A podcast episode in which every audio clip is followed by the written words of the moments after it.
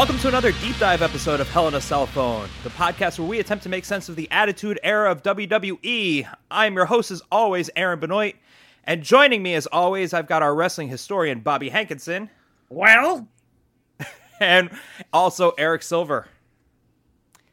Uh, happy to be on the episode with uh, clips that were no longer than eight minutes. Yeah, the homework was definitely a lot easier for this one. On Yes, Hell in a well- Cell well- Phone. Well, Nope, hold on. Sorry. Depends because was it easier because there was more of them, and the WWE Network app is literally the worst interface of any streaming service in any condition from any year since the beginning of streaming services. It's so bad. It's so bad. I mean, luckily we only had to skip to a certain part, and you don't have to like I don't know do a complicated thing like pause it, which seems to throw, throw it into complete turmoil. Yeah, the simplest The, uh, request is, is a nightmare. The the I feel like the WWE network is actually run by like a library sciences undergrad. And it's just like every time somebody like starts typing in something, he's like, "Hold on, hold on, hold on," and he like runs to find the tapes and like puts it into like it's like the old the old operators with the switchboard. Yeah, God forbid two people are on the, the network at the same time. They just just start plugging the plugs in wherever they can find them. Are you guys using the same account? No, no, no. We're two different accounts. All right. Well, I'm doing the best I can. Wait, was it? It was. It was Hackers, which I ever watched recently. We'll get into the podcast at some point, I swear. But I was watching Hackers recently. There's a very important moment where there's two sort of like Wall-E looking robots um, fighting to put the right VHS tape or some sort of like hard drive into something being controlled remotely. Um, and it was a very Uh-huh. integral part of it. And thinking of it was very silly uh, in my head. And I imagine that's what this is like. Okay, continue.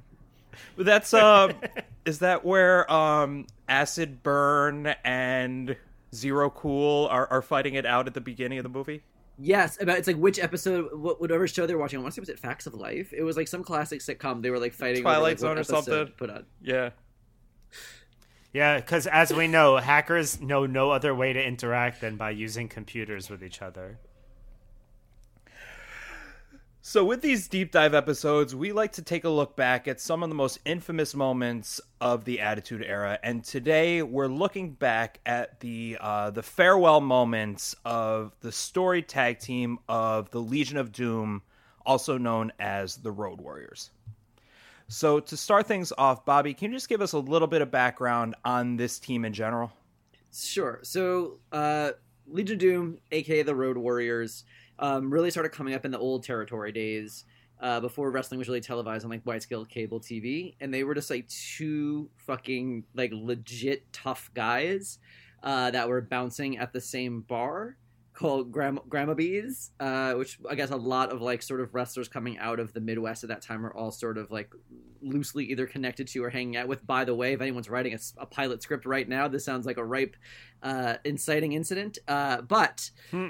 Basically, they got scouted by Ole Anderson to go down to their territory and sort of become wrestlers. They got sort of like a, a, a crash course in the art of sports entertaining uh, that failed to sort of teach them how to, I don't know, like like throw a punch and like uh, sell or anything like that.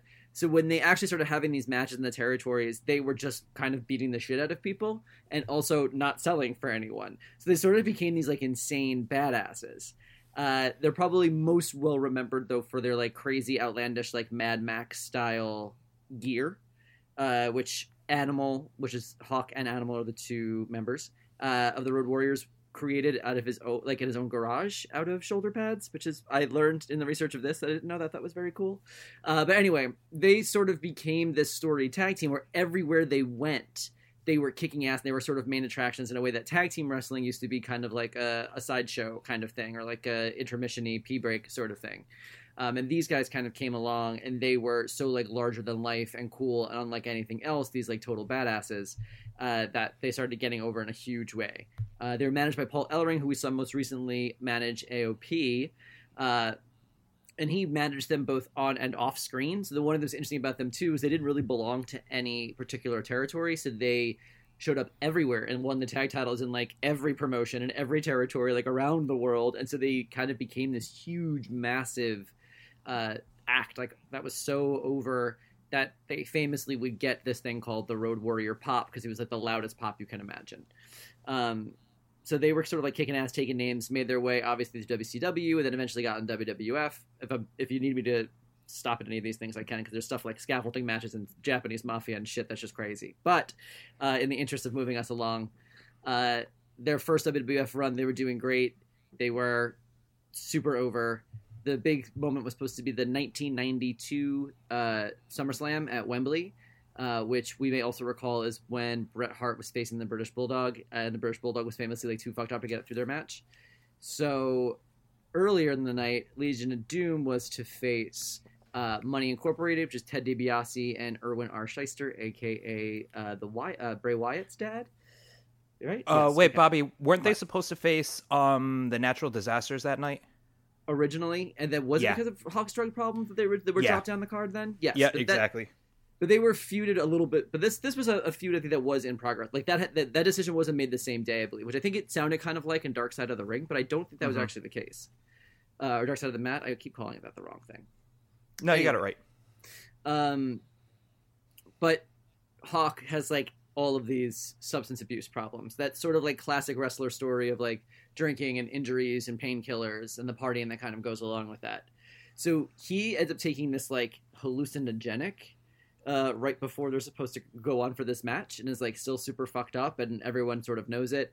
And this is supposed to be their big moment to like kind of ride motorcycles out to this huge ovation of like, you know, 90,000 people in Wembley Stadium uh, and Hawk is sort of like fucked up and like doesn't know where he is or what he's doing. So not a cute look. Uh, and immediately after that, Hawk literally disappeared for a couple days on a bender, and then basically quit. Uh, so they broke up for a bit, then leaving kind of Animal stranded, and that you know sort of sucked. And Yeah, uh, Hawk goes he- to Japan for a little while there, I think. Yep, wrestles um, as a I called the New Warriors, the Power Warriors. He like hooks up with a guy, basically re like retools the gimmick with him and another wrestlers, which is also was kind of fucked up. Uh, so he's got all kinds of of things going on. Eventually, they make their way back together. They make their way back into wrestling. Hawk cleans up. He he finds he becomes born again. Uh, he gets off the bottle. They come back to WWF, which we I believe we had picked up in real time. So Eric, you should be then caught up into what you know when they sort of showed up to back up Ahmed Johnson against the Nation of Domination. And then he skipped a bunch of stuff, but those are the high points. I think it's really funny that um, the that LOD like got over by essentially being bad wrestlers. Like it was just like we're gonna work so stiff and everyone's gonna love us. Uh, sorry that we beat your ass in and we wouldn't sell any of your moves on uh, you know on us. Yeah, I mean, I think it's it's sort of almost like you know Braun Strowman. I I imagine sort of their performances were sort of that like they weren't as big as him, but they were sort of as unstoppable, unshakable, unflappable, and, and kind of like fun to watch, smashy, smashy. Yeah. And these guys are fucking huge. Like we, we think about someone like Braun Strowman, uh, who's just like a genetic. But as far as just like these are big fucking guys who like to beat the shit out of other guys. Yeah, and coming from a history of literally just beating people up, like just beating in real life. Just you know, I don't. I, we we discussed this. Like, I don't really know what it's like to like beat somebody up really in real life. Nor would I even like know could even conjure up what that might feel like as an adult. Uh, but yeah, that was like their life. They like were bouncers in like a rough bar and just would like literally like pick people up and throw them around. They Like- were at the Roadhouse. Basically, that's but what like, it sounded like. but yeah, like like like grabbing guys by their belt and their collar and throwing them out like they're uh, fucking Jazzy Jeff on the Fresh Prince. and com- but compete not only that, but like like as if they were competing for distance of who can throw them farther. It was Oh, yeah, yeah, part yeah, of yeah. their lives. They they would literally toss them for distance like an Olympic sport. That's insane. But some So- of the shine's been taken off of the Legion of Doom. Um, they were rebranded at WrestleMania 14 as LOD 2000, and we've already talked about just how ridiculous that was. So I guess in an attempt to bring in some more relevance, this storyline is introduced at the end of July of 1998. And it all starts with a promo. Animal is screaming, so everything is all good there. Hawk, meanwhile, is quiet. There's none of the trademark well. He can't even hold on to his helmet in his hand. His face paint is all smeared on his face. Um, and then they go out to meet the Godfather and Mark Henry. First of all, I want to say in that promo, um, when Hawk drops his helmet, that means it's been compromised. So, you know, like really what you're supposed to do in proper bike safety is get a new helmet because, you know, that that's that's uh, hairline stress fracture. The next time if he ever gets hit by a car, uh, you know, that that that helmet could just burst right open. It's not going to offer the proper head protection. And he, he doesn't have the hair there either to really comp- cushion any of the impact either.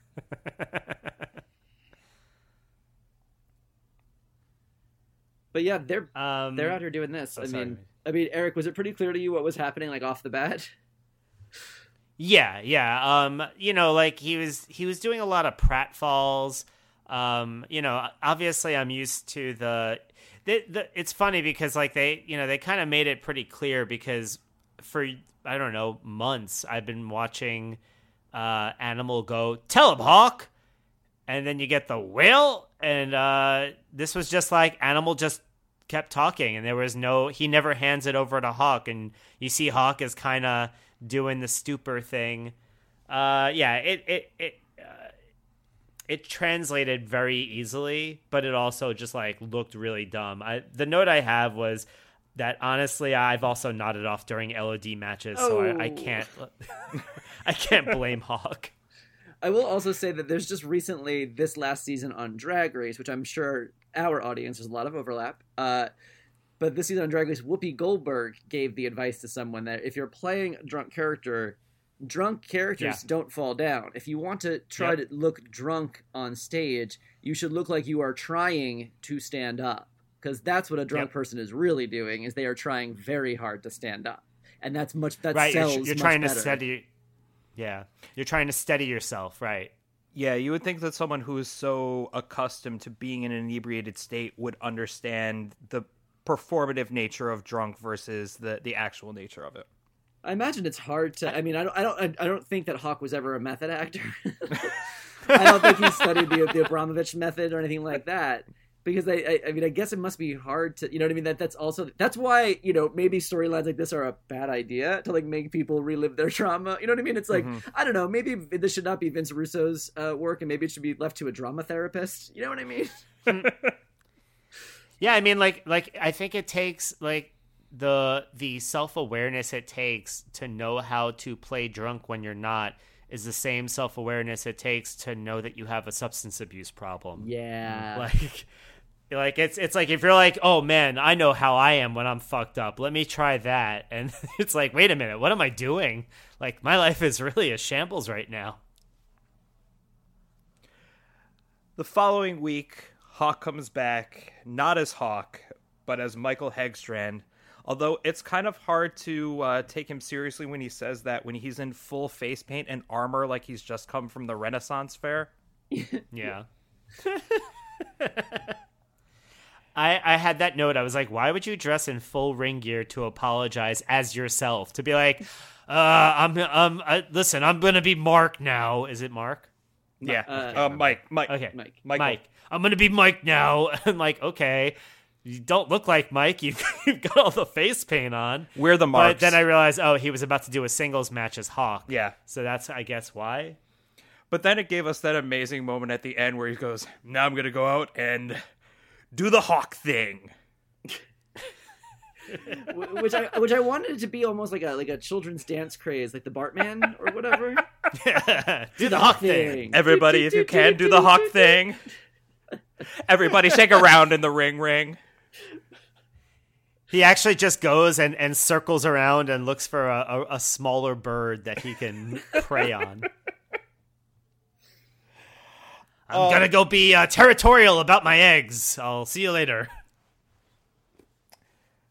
So he's going up against Jeff Jarrett, which it's funny for us at, at this point now to see Jeff Jarrett back in his old uh, fluffy hair and uh, spacesuit with optical illusion vest. Um, yeah, yeah it is. but Hawk wins. It's fun. Mm. But Hawk wins this match. Um, we get to see like when he pulls off that military press, it's again just a reminder of just how strong and just how good this guy can be. Uh, I don't know if I was so so like I don't think at any point in this you know in this run LOD ever didn't n- ever really had the same magic, even at their best now. You know what I mean? So I still always felt like they were kind. Of, it's still kind of like limping along. What do you mean, Bobby? I mean, like I, I find it hard to get excited by them, even when I'm supposed to. Still, so even in this match, I still was like, yeah, Hawk still seems kind of like a beat behind, and like I feel still feel like Jarrett was doing the work. Okay. Um, I f- for me, I'm just thinking about right before the the rebranding for as LOD 2000, and you talked earlier about the LOD pop, and that never went away for these guys. The crowd was always behind these guys. So as we're getting into the story, I think the the weirdest thing for me is like why are you trying to make these guys into something new when the old was still working? I don't know. Maybe I'm too far removed because we've sort of like gone. You know, we're so much further ahead at this time now. But I feel like I, at this point, though, I feel like they were kind of like getting a little stale. No, like what were the last? I mean, I, what before this? Like, what are the LOD moments you remember besides the street fight with Ahmed Johnson? Yeah, I, I, I can't really tell you your moments. It, I guess it's more the feeling that they conjure up. The yeah, I guess maybe they're turning into like a nostalgia act, and so the idea was to to make them something real again. I don't yeah, know. I mean, I, I it does feel like they were sort of like losing their. It, it, you know, the bloom was off the rose a bit on these guys. I feel like they're. Mhm. I mean, they they are older now, and uh, maybe everyone's getting a little bigger. You know, one way or Mhm. another. Um, but yeah, they were kind of were like older and slowed down, and still, no matter even hot Clean still had uh, all kinds of like lingering health problems from like he had like hepatitis and like all this other stuff that would also, you know, take a toll on his body in lasting ways that even when he you know put down the the bottle or put down the pills, like is he's still not in great shape. True.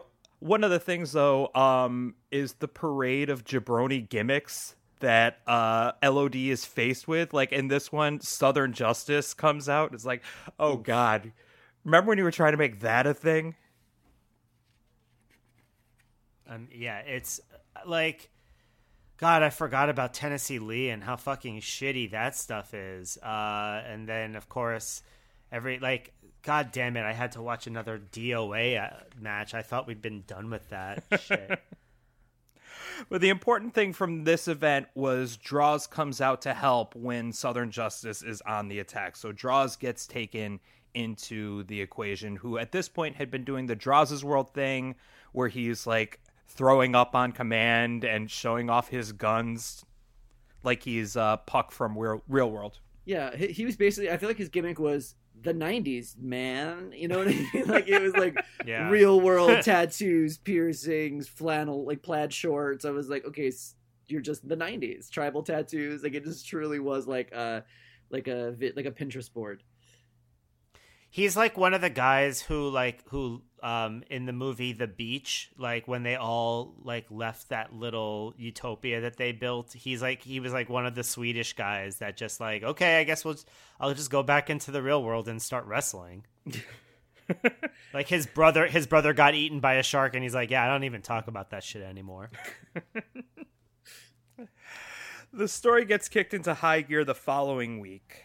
Um, the the team comes out, and the pyro. I get they're they're trying to sell the pyro goes off behind them, and you just watch Hawk very slowly spin around and then like drop to the ground in the most performative way possible.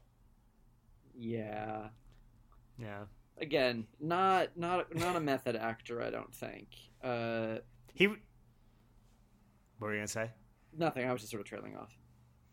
Oh, he. I, I feel like he could have taken lessons from Gillberg because you know Gillberg pulls that shit off real well. yeah, when you're a worse actor than Gillberg. Also, I do it every night at seven o'clock. when all of a sudden people start banging pots and pans, and I forget we're doing that.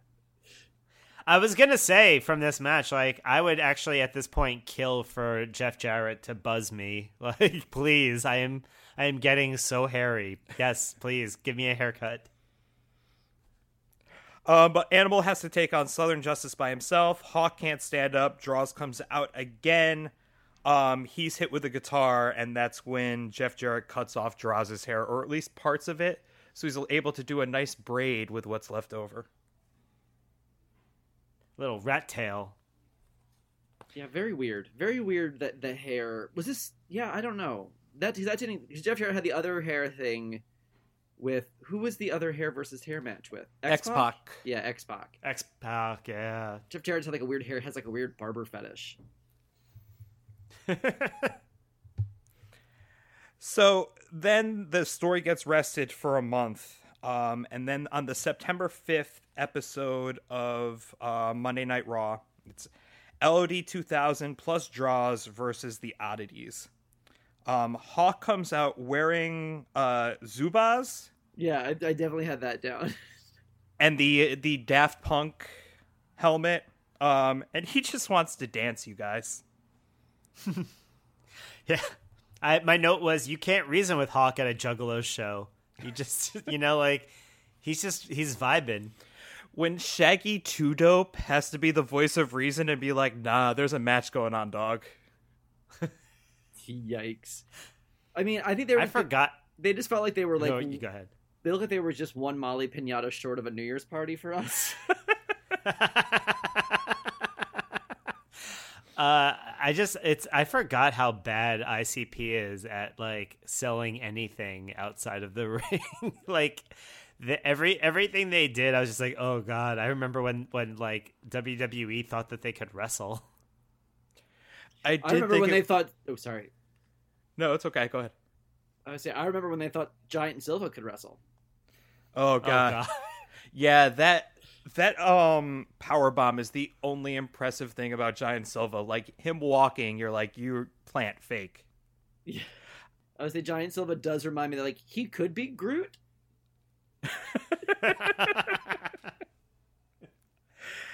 I I did think it was funny when Hawk got Kurrgan's colorful beanie and put it on. Yeah, yeah. I think uh, Hawk's just always big into headgear anyway. Um, but yeah, like he he just you know, it's it's it was such a weird thing. He's just like, yeah, I'm I know we have to wrestle them, but I'm kind of into their their deal. I like their gimmick. So that ends with Hawk costing them the match. It's again a month break right here, and it's always interesting to me when WWF WWE doesn't shove a story down our throats, but at the same time, I feel like any kind of momentum they were building for this gets lost with these long breaks in between, and then you have to, re- oh yeah, like a month ago, Hawk was drunk, wasn't he? Yeah, I mean, I, I guess my assumption watching that was like, you know, like as we're checking back in, a, uh, you know, yeah, we're going like at sometimes week to week, and it's like literally even when they have matches, it doesn't go for like much longer than five minutes most of the time, which to me was just like Jesus, guys, like they, like I don't even know if WWE, if WWF at the time like was like, oh, this this is a fun story, we should stick with this one. Um, but I was wondering if like you know when they were resting it, if like maybe the trades were were doing some of the work of like you know the uh, I don't know like the what do you call them the sheets The dirt sheets. The dirt sheets. the dirt sheets like if they're doing the work of being like Hawk's out right now in rehab and blah blah blah to kind of like Well- space it. And I do also think that he was legitimately getting some sort of medical treatment during this time, not for getting off drugs, but I think to some of those earlier issues. I think he was dealing with either a nagging injury or a nagging health thing. Don't quote me on that. I couldn't like confirm it, but it's like one thing I came across. Um, so I think he that might have explained some some of the gaps in this. Uh, and but the dirt sheets, I, I I don't know. It's hard for me to imagine. I mean, even I wasn't reading them at the time, because they're, they're like basically they were like literal newsletters you would get in the mail, I think, or like maybe I guess on AOL. Uh, so it wasn't like you know it is today where I can there was like Wrestle Twitter and Bleacher Report that I can like aggregate all this stuff from, obviously. But it's just weird to think of like that culture and you know Dave Meltzer was writing to who? Like how was anyone getting it? What did extra extra like Western Did you have to? Did you have to send a self-addressed stamped envelope? copy of your cable bill?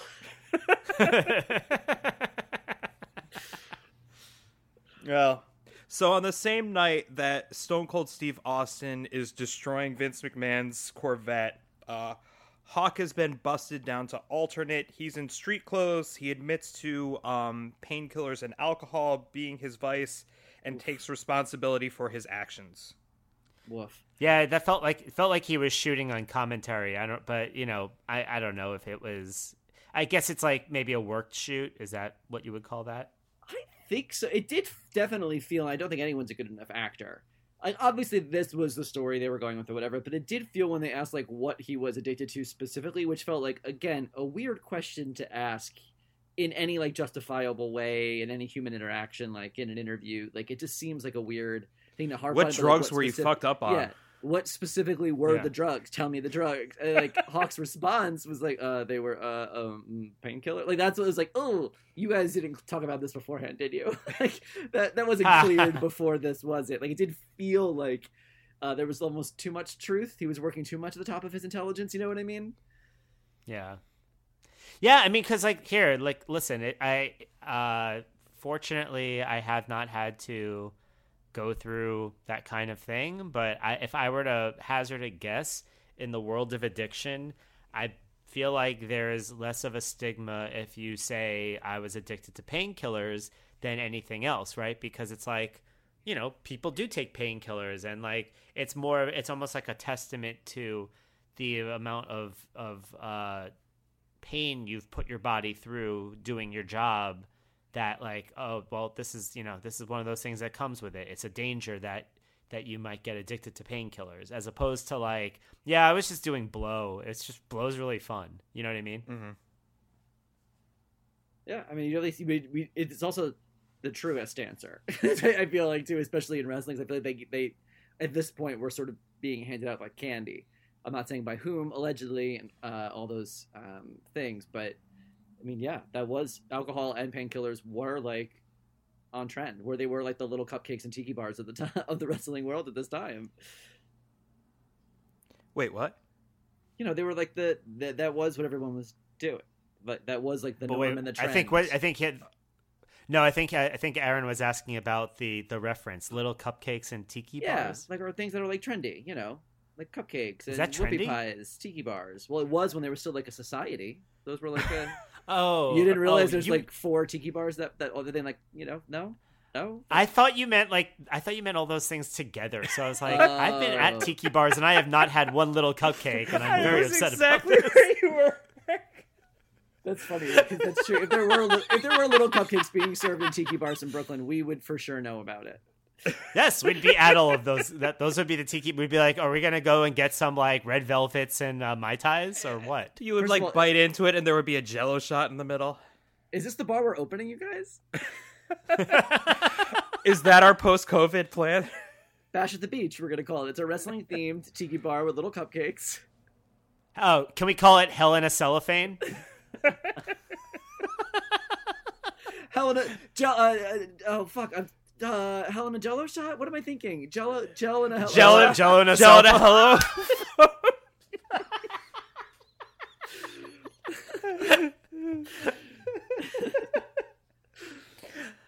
Oh, okay, directly after this, we're gonna start writing up that menu. Great, love this. Brought to you by the JVC Kaboom Box. Ugh, They won't That thing, break. listen, that thing will not break. I trust us. We know. JR spent so much time, more time in that segment selling the JVC Kaboom Box than he did selling Hawk's alcohol problems. uh, so then we go to Judgment Day. Um, how much did it suck watching this match, you guys? Oh my god, I was so mad watching Again, this again. So angry. Ugh. So Ella, I actually, I, I was asking myself the question: Are there any six-man tag team matches that I actually enjoy? And I'm not sure if I know the answer. There's a lot Yes. in the modern. Actually, the modern Yeah. era is really like the one we're in right now is does them so frequently that we're spoiled by them. But like they'll have like I mean it's like you know Kevin Owens, Ricochet, and Aleister Black versus like Seth Rollins. And you're like what? And it's like uh, yeah, and that's the, good. and the, that's true. The Shield alone like revolutionized the six man. the man. New Day versus anybody. Yes. Yeah, so it's just the old Yeah, stuff yeah, that yeah. like all the all the stuff that I've watched to date, I think, yeah, is just like garbage. Yeah. And and it's still they're still figuring out the form at this point too. also, but we've yeah. got we got LOD 2000 versus DOA. Um, uh, but get through this as quickly as possible. Uh, Hawk really wants in. Uh, Droz tags Hawk. Hawk hits the devastation device, but Droz takes the pin, stealing Hawk's win from him. Yeah, but like, how is that legal? Like, everyone's like, uh, Droz is not the legal man. So, yes, I, I, I have the same question. How how is Droz able to actually get the pin? Yep. Okay. Yeah, cool. there's no answer. I mean, this is just the screw. You know what? The, re- the referee. This doesn't is going to drive me to Doom. drink and painkillers. Wait, say say yours again, here. this is going to drive me to drink and painkillers. this question. Yeah, he definitely has the. But but but but but that was my cover, you guys.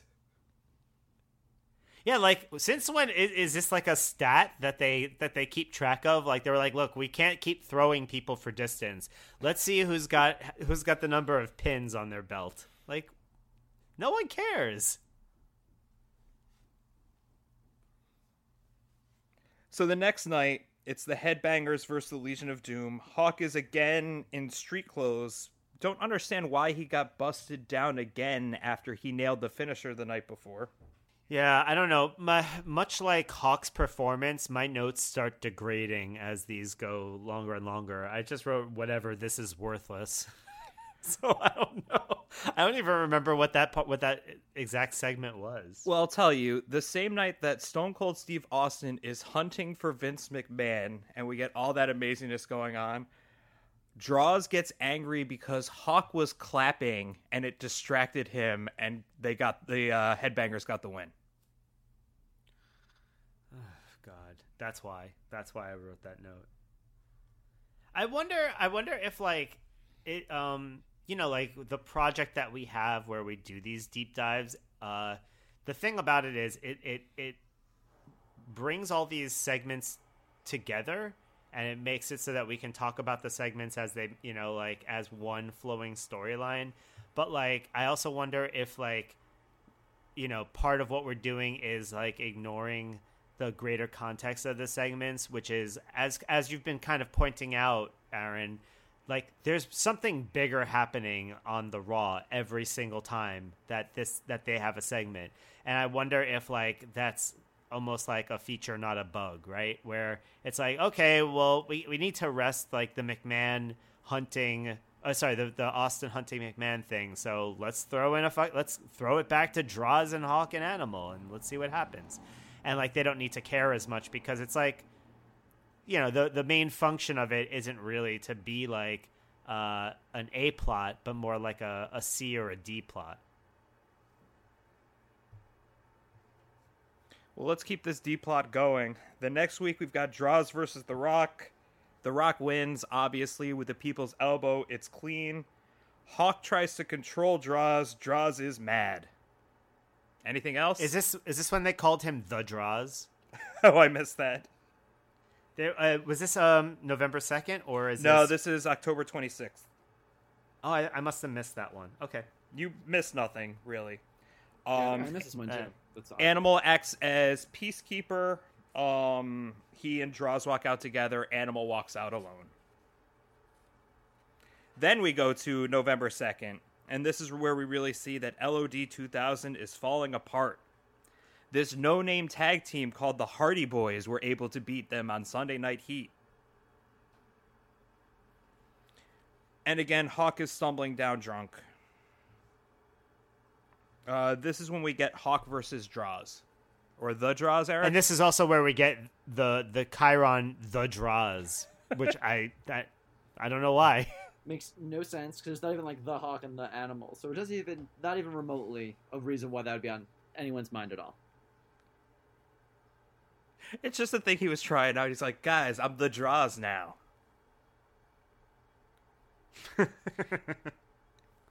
it's like, you know, right. Oh, maybe maybe after he faced the Rock, he was like, you know what, this is working for him. it's like when you, you decide you're going to grow a beard or get your ears pierced, which I might do after this. Who knows? I'll pierce your ears. Let's do it. That sounded like a really weird threat. you're gonna you're gonna get your ears pierced on this hill. Um, so Droz attacks a helpless hawk who is unable to defend himself. Um, it takes three refs to try to get Droz off, and Animal finally intervenes. Animal does a real look at yourself moment towards Hawk. Anybody with anything else on this one? Nope. Nope.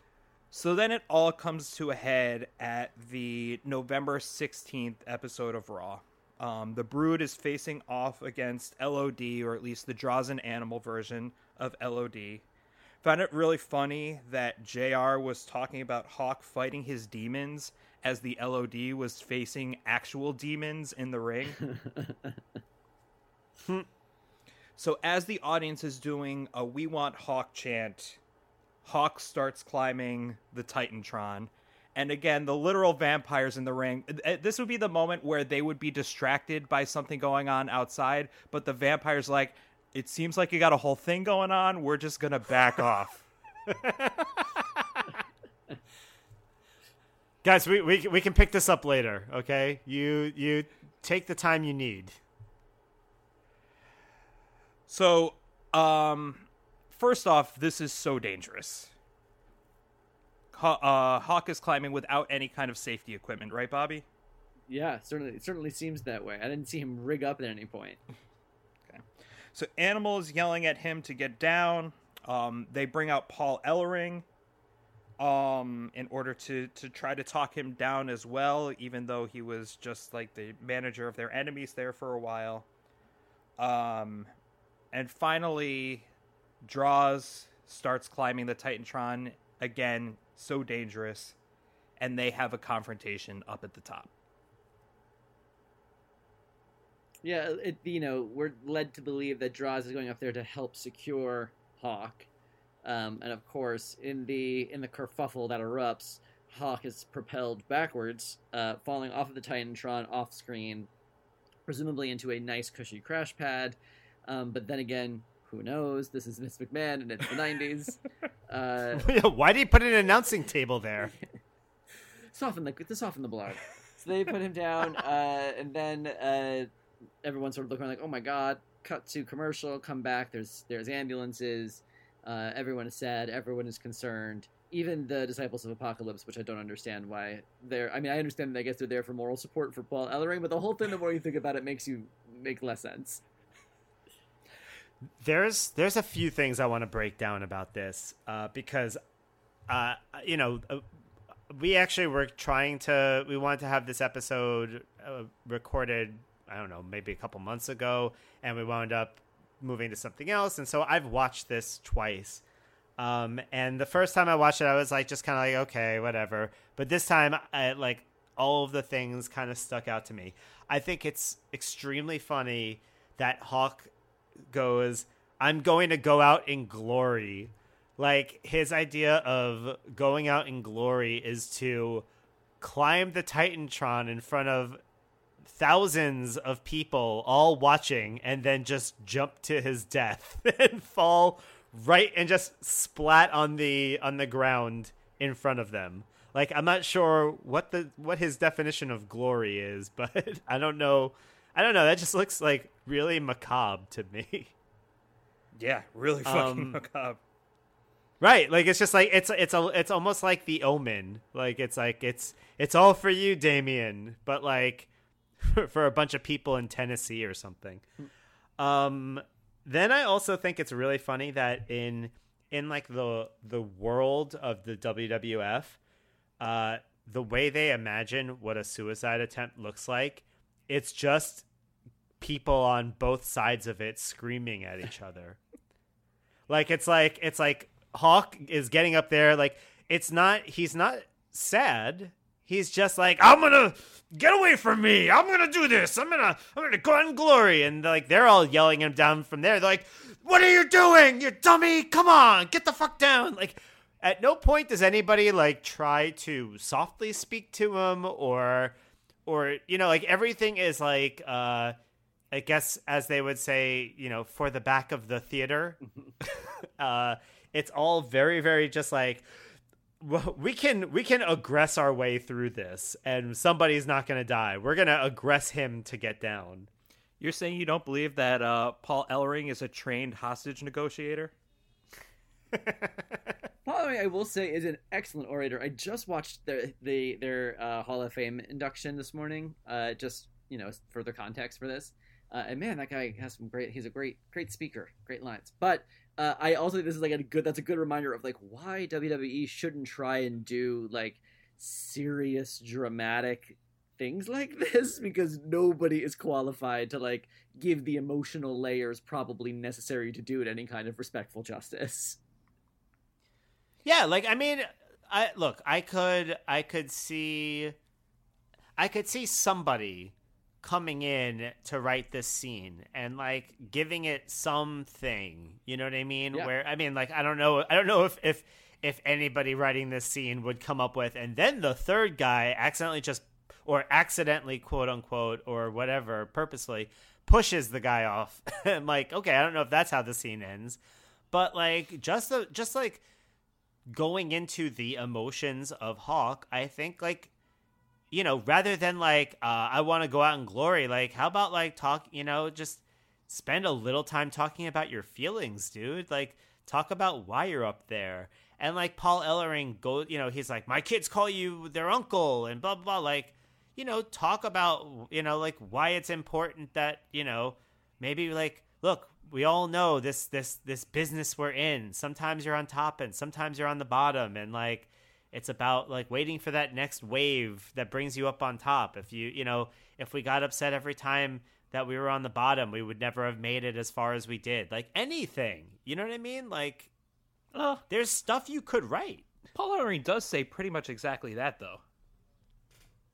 Yeah, well, no, he screams it, okay. and then the the resp- and the response is, "Get away from me!" Mm. Like it's just yeah. it's it's yeah. all it's it's very improv 101 where like nobody's actually listening to each other. There's well, a chance hard for... to hear in front of an arena full of people while someone is 25 feet above you.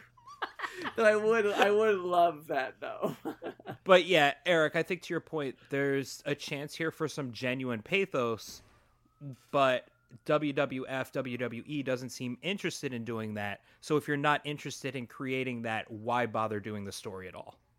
It, yes, exactly. Like if you're gonna do it, do it right. Mm-hmm. You know, like nobody's nobody's telling going up to them and going, guys, we need at at least one suicide story arc in in this Raw. Like, mm-hmm. or you know, like we like the the people have been begging for it. It needs to happen. Like nobody. It's an unforced error. If you don't think that you can do it right, just just fucking like don't do it. You can have.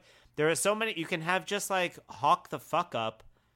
I mean, not they've they've already been doing that, but like you don't have to have like you know you don't have. This is not heightening. This is just like uh it's li- it's like it's more literal heightening than it is metaphorical heightening really right? It's just like what if hawk just ha- does hawk but he's 30 feet in the air? Bobby do you remember watching this live? Yes and i found it very scary and unsettling but i was a very sensitive child. I didn't find it realistic but i was like i don't like like i don't like this I don't like this. Like I don't like I don't want my the stakes this high in wrestling. like that I don't want them this high. Yeah, nobody uh, tunes in for this. Yeah, no, I it just was unnecessarily over the top and had to Eric to your point like had the storyline been Hawk is just like old and like all these years of being a road warrior really has its wear and tear. You know, they say the road ain't no place to start a family. You know what I mean? That kind of shit. Like he's like road weary. You know what I mean? And so like his knees or whatever. Like they could have easily and have told that story. And I think yes, the stakes aren't as high, but also like the swings don't have to be so like big and wild to still like tell that same give you those same beats um, and accomplish the yes. same thing they wanted to accomplish in the story. Then, like a young upstart who sees this as a chance to seize his opportunity, and you can do all that without bringing in this like very sensitive, like very personal trauma into like into it. Yeah, this this to me feels like uh, if you were to have like a a couple where they're both they're each trying to like one up each other with like with drama, like where like the woman's like I'm pregnant and the man responds like I've got cancer. Like like they're just trying to like take big big wild swings to try to, you know, get more and more emotion where like honestly just have like yeah, something that is, you know, easy for people to grapple with. You don't have like you don't have to go for like these um broad gimmicks. But that's what you know. This is the Attitude Era. So this is the they they go. Everything has to be like sexy, over the top, and extreme. Everything's like a is like has like Mountain Dew slathered all over it. So that's Yeah. that's their you know that's sort that was sort of like the like their remit at the time is to like make everything sexier, make everything grittier, make everything dirtier, more hose, more drugs, more. I mean, Road Dogs wearing 420 shirts. I mean, like they're they're they're doing it's like sex, drugs, rock and roll, violence. I mean, like yeah, that's like the order of the day. So they, but it's bad, but it's also still bad. This is like a very obviously like okay boomer way of writing this kind of storyline down to like some of the phrasing, um, especially in next week's iteration, uh, next the next installment we're going to talk about. But yeah, it's it's bad. But I think it's and funny yeah, because like, go ahead. nope, no, you go ahead, Bobby. Well, no, no, finish. Go ahead. I was going to go somewhere else. I was going to throw it to the next segment. All right, go ahead. And it's not just next week, but then we have to wait an entire month for the conclusion of this dog shit storyline. So it's not until December 21st that Hawk comes out with a cast on his arms. We finally get the well from him once again. And then it was like it was like Hawk came out there not sure what he was going to say at all because he Oh starts God. off with Droz he's the pusher man as though we're all supposed to be like oh yes i get this touchstone with you hawk would be Yeah. hawk would be joe biden today wouldn't he Yes, yes, that would be his wrestling Ha. spirit animal for sure. like sure. this like the same type of just kind of like rambling story and thinks that everybody knows whatever touchstone it is that he's trying to uh, capitalize on Yes. Droz is the pusher man. Droz is the enabler. You were the, and then he, he's like, "Oh, they don't understand." So he's like, "You were the dope dealer, and I was the dope." And like the worst kind of like egg in a frying pan drug metaphor ever. Yeah, um it was I mean, first of all, like just the internal logic of it. Unless unless the story the like the the angle they were going to take was man, Hawk is really scraping the bottom of the barrel. Now he's blaming Droz for his drug problem. Like if that was the angle, I'd be like, okay, yeah, whatever. Like it's as it's as good or bad as anything else they've been doing. But to literally like expect us to swallow that tripe, especially like at one point they say, well, wait, wait, hold on, Uh, hold on, Eric. Sorry, go on. Because I would totally buy the fact that Droz is a drug dealer. Like hundred percent. There's, there's. I look at that man. I'm like, oh yeah, he sold sold some quaaludes or cocaine or something in his day. Oh, look, you definitely we've all run into Droz, but it's like behind an olive garden and we just didn't recognize him. But I'm not it's not that it's not that Droz is unbelievable as a drug dealer, it's that Droz is unbelievable as Hawk's drug dealer. Like it's just like it's like um I don't even know how much of a connection you guys have had. Like Droz has been around for like I don't know, a couple months. He's been vomiting most of that time. Now he's like now you're like, "Oh, actually, he's the one who got me addicted." And at one point Well- the announcers go "S- supplying him all these years. Oh yeah, that's that's a lot to swallow. But I mean, so Yeah, so like- let's just so the story logic is that um Droz is looking to make a name for himself. Droz knows that the LOD has an, a, a name that he could cash in on, so he kind of lures Hawk back in with his demons with with the drugs that he is providing with him, so that Hawk will fuck up enough so that Animal will accept him as the other member of LOD. Am I getting this right? yes. Okay. I do not trust Droz to make any kind of plan. I don't trust him to make plans to go to uh, go to Applebee's on the weekend, let alone this long drawn out Machiavellian scheme. That's the thing. I believe Droz is a drug dealer. Sure, no problem. I don't believe Droz as a conspirator. I don't believe him as someone who I see him dealing drugs. I don't see him dealing schemes.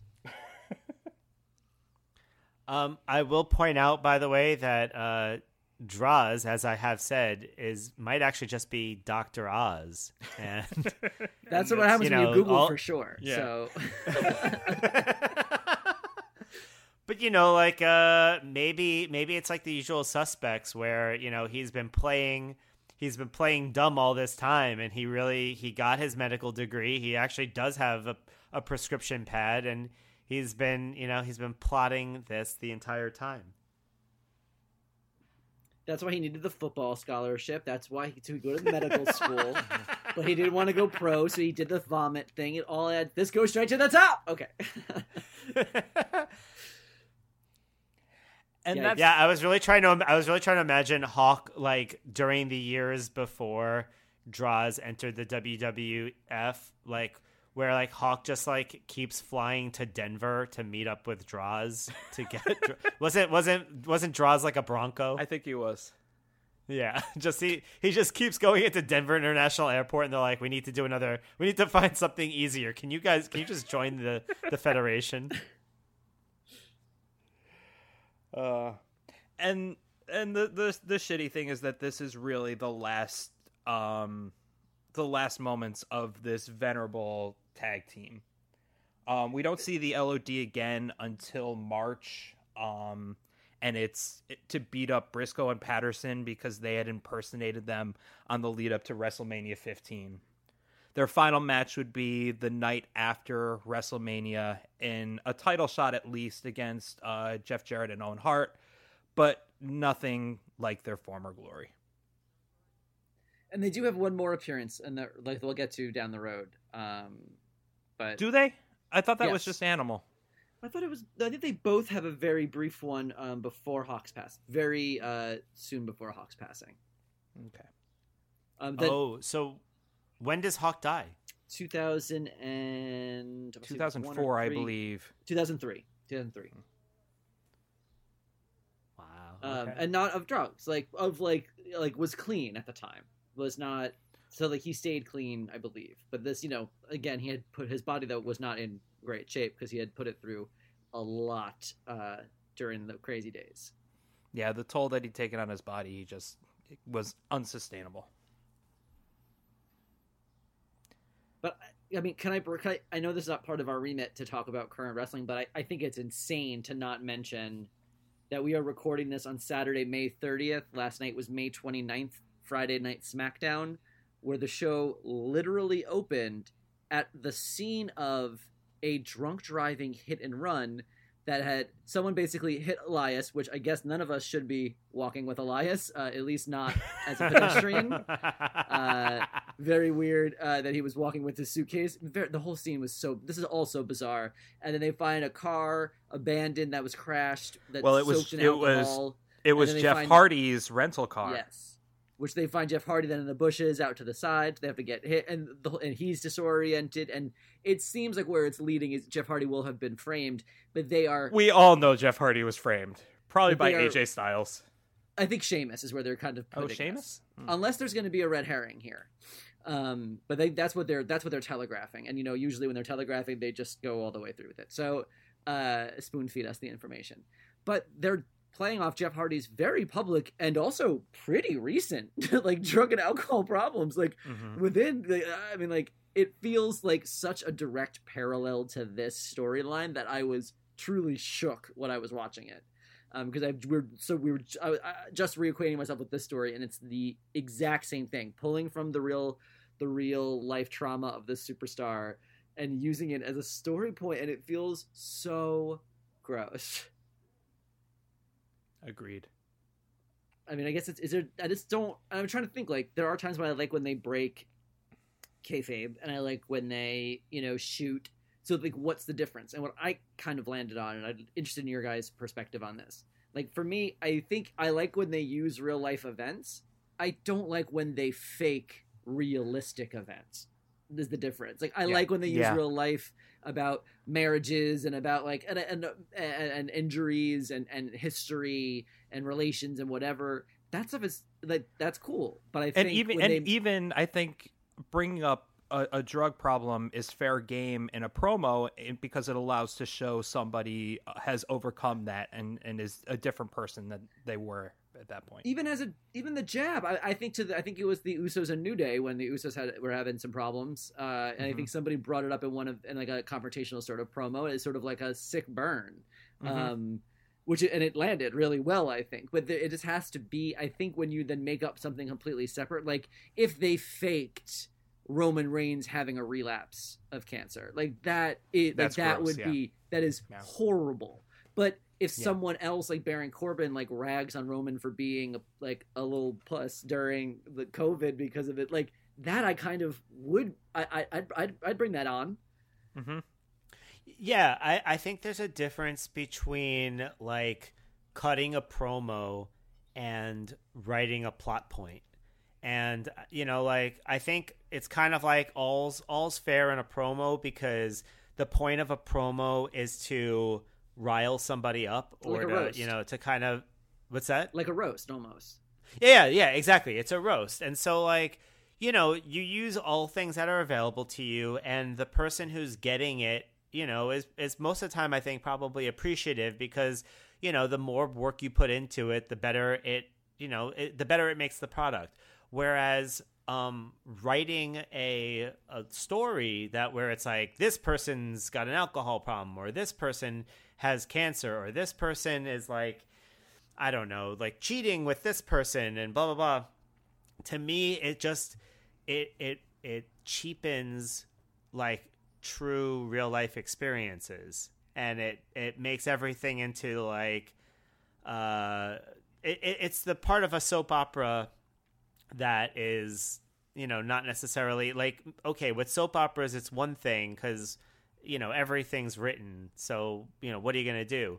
But like it, it's a little bit like it, it, it's it yeah it just it cheapens this thing that really happens to people especially when the people are uh, have have a, a connection to it. Wrestling um wrestling as great as it is is never to be midnight cowboy is never going to treat this serious subject matter with the respect that it deserves. And so it's not even like this is a warning to like young people out there. This is just a cheap thing to get some heat. Yes it's cheap heat. That's exactly what it is. Man we go some places in these episodes. Love us. By the way Oh, nope. i just want to say oh were you about to close i was going to close go ahead Well, the one thing I want to point out, I don't know if you guys read any of the the autographs on um, on Hawk's cast, but I really really appreciated uh, "Suck It" by Triple H. It was just like in the in, in the world of WWF. Hawk was like sitting around in the locker room, and and he's like, uh, "Hey, uh, anybody want to sign my cast?" And Triple H is like, "Hey, yeah, yeah, like, come over here." Thank you, Eric. That's a much better one to end on. Love us, disagree, want to. Weaponize our worst traumas and make us relive them on television. Uh, talk me down from the Titantron. Let us know. Softly, talk you down softly. Softly, softly. Email uh, Talking me softly. email email us at hellenacellphone at gmail.com. Get updates on Facebook or Twitter at hellenacellpod, or tweet at us individually, Eric at Prime Silver, Bobby at Bobby Hank, and Aaron at Slow Pass. Our theme song is There Are Traitors in Our Midst by Disco Vietnam, and our art is by Alexis Yabney. Find links for both in our episode notes. Please rate and review us on Apple Podcasts or wherever you get your podcasts, and we'll be back again with another episode next week.